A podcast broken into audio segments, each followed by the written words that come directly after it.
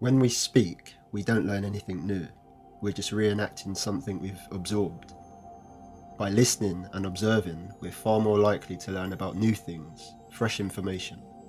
If someone is offering advice, it's always a good idea to hear them out, but whether you agree or not doesn't really matter because you can make that decision later. We occasionally judge people and have this illusion that what they say couldn't possibly benefit us in any shape or form. But if we carry on with such an attitude, will quickly become dated. We need to allow those that want to help do just that. Everyone has something valuable to offer, no matter where they're from or what they do in life. And the missing piece that you've been trying to find forever might be in that person's inventory of knowledge. Who knows? And I mean, how daft would it be to presume they have nothing of interest to offer before you've even initiated in conversation?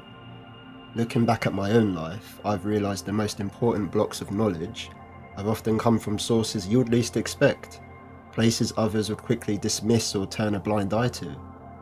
When you learn to be resourceful with how you educate yourself, you gain a massive advantage to those who are switched off to the idea of becoming a greater version of themselves. Learning to control your kinesics effectively will take you a long way when it comes to learning from others. We're always growing and building upon what we already know, as a building sits over time, it becomes unstable. Scaffolding is erected and the structure is rejuvenated. You should be upgrading in the same way as you go through life.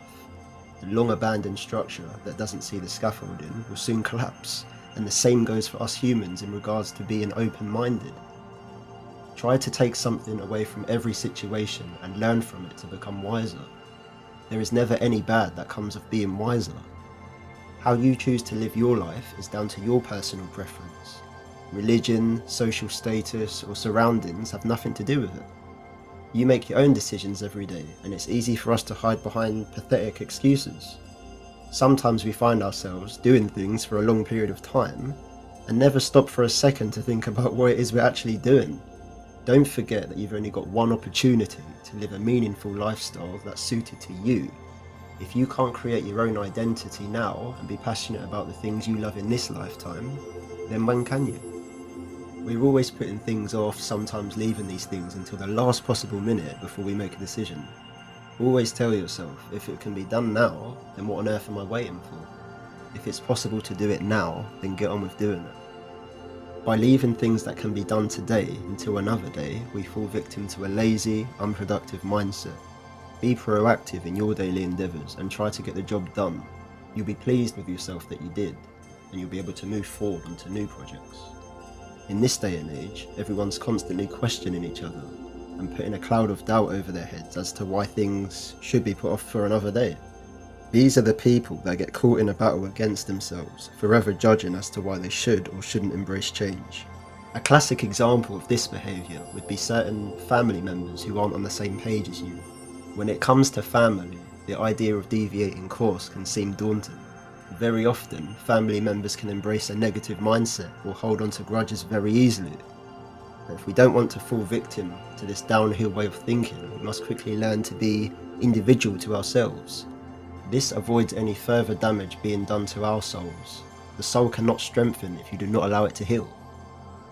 Being slightly more isolated from drama doesn't mean you're being unfair or a traitor to the family in any way, but rather reinforces the idea that you will not tolerate negative energy in your presence. Ultimately, we can be blind when it comes to those closest to us, which is understandable, however. There is no point in making so many life changes to better yourself as a human if your own house is on fire. You must extinguish the flames first in order to rebuild and renew. Don't build yourself up just to tear yourself back down again. Create solid foundations and keep moving forth without looking back every five minutes. Learning to solidify your mentality in the thick of a disorderly state of affairs is a true test of character. Like anything, no, you get used to it as you become familiar with your newly crafted vision.